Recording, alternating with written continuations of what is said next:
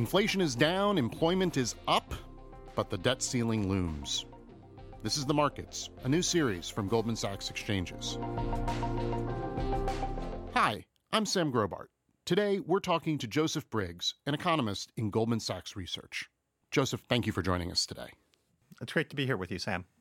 So, of course, the big news this week, Joseph, was the release of the latest CPI data, which showed inflation slowing a bit more than expected. Markets have been reacting positively to this news. What's been your interpretation of the data?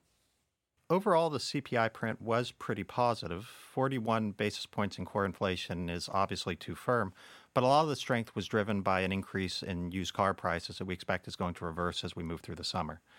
We also saw that the March slowdown in shelter inflation that we saw last month was sustained in April, which is good news because we think that the shelter inflation should continue to cool as we move through the year because we've seen new lease prices run very soft over the last several months. And is the market right in thinking that inflation is headed in the right direction? For sure. Chair Powell's preferred measure, core services excluding rent and OER or owner's equivalent rent, slowed to 11 basis points in April. Now, some of this softness reflected weakness in travel related categories like airfares and lodging, but even after adjusting for the weaker print in these categories, the underlying inflation trend was showing signs of slowing.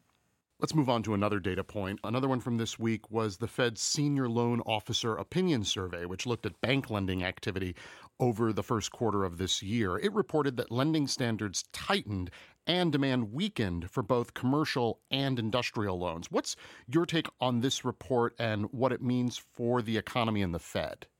The tightening in loan growth was expected. With the banking stress that we'd seen over the last couple months, most market participants were expecting that banks would be pulling back on credit provision a bit. The tightening that we saw in the SLOOS report was maybe a little bit less bad than feared, broadly similar to the assumptions that we had made in our analysis that suggested that the credit crunch was going to subtract about four tenths of a percentage point from GDP in 2023. Powell had a similar take on, on the SLOOS data that he shared at the May FOMC meeting.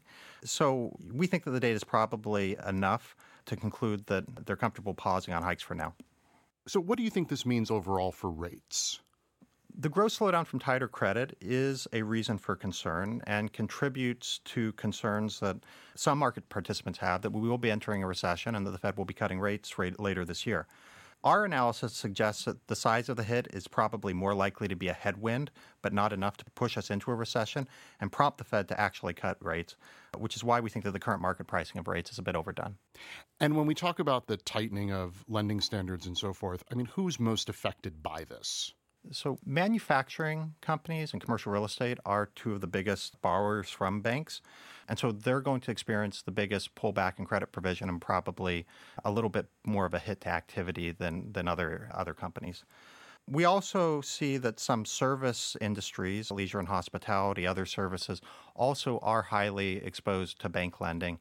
And so we might expect that there's a little bit of a bigger drag on activity and investment in those sectors and maybe some softer uh, job gains as we move through the year all of this has been a result of some banking takeovers, some banking failures. What is your view on the overall banking stress that we've seen this year? Are there indications that this turmoil has been contained, or are we actually far from that? There are some worrisome patterns, and that some of the smaller regional banks are still facing pressure, particularly in equity markets.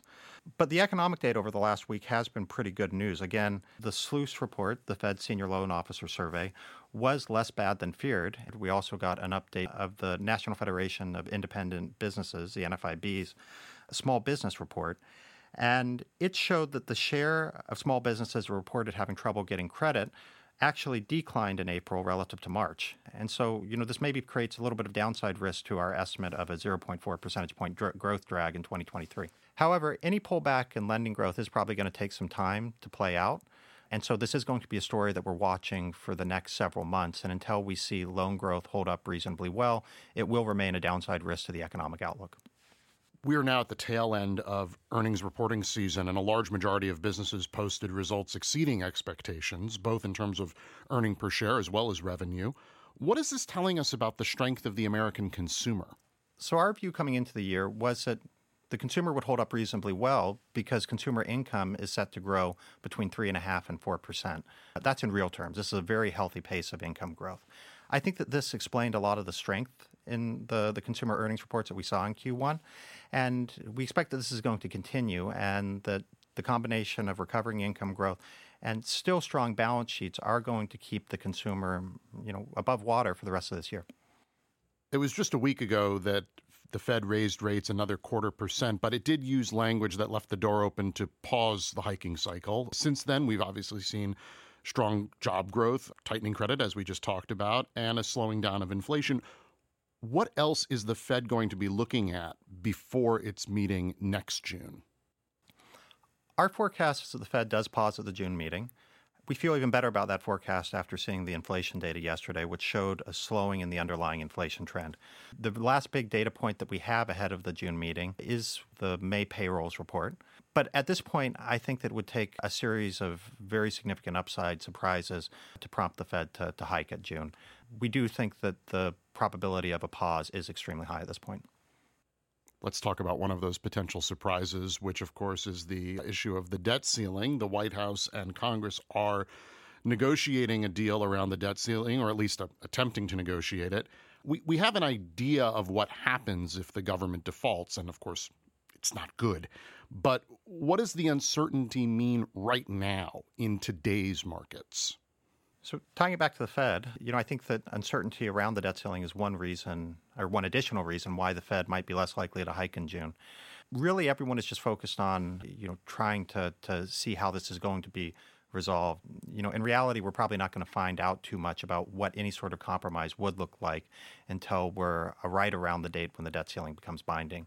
And so for right now, it really is just a wait and see type of environment. But, you know, to your point, uncertainty is certainly very elevated. And Joseph, what are you going to be keeping your eye on next week? Over the next week, we have a relatively lighter data schedule. The one thing that I am paying attention to is retail sales. Retail sales have underperformed recently, and it will be interesting to see whether we see a bit of a rebound in goods spending over the next couple months. Joseph, thank you so much for joining us today. Thanks for having me. That does it for another episode of The Markets, a new series from Goldman Sachs Exchanges. Thanks for listening, and be sure to find us on our own new feed, The Markets, now available wherever you get your podcasts. I'm Sam Grobart. We'll catch you next Friday.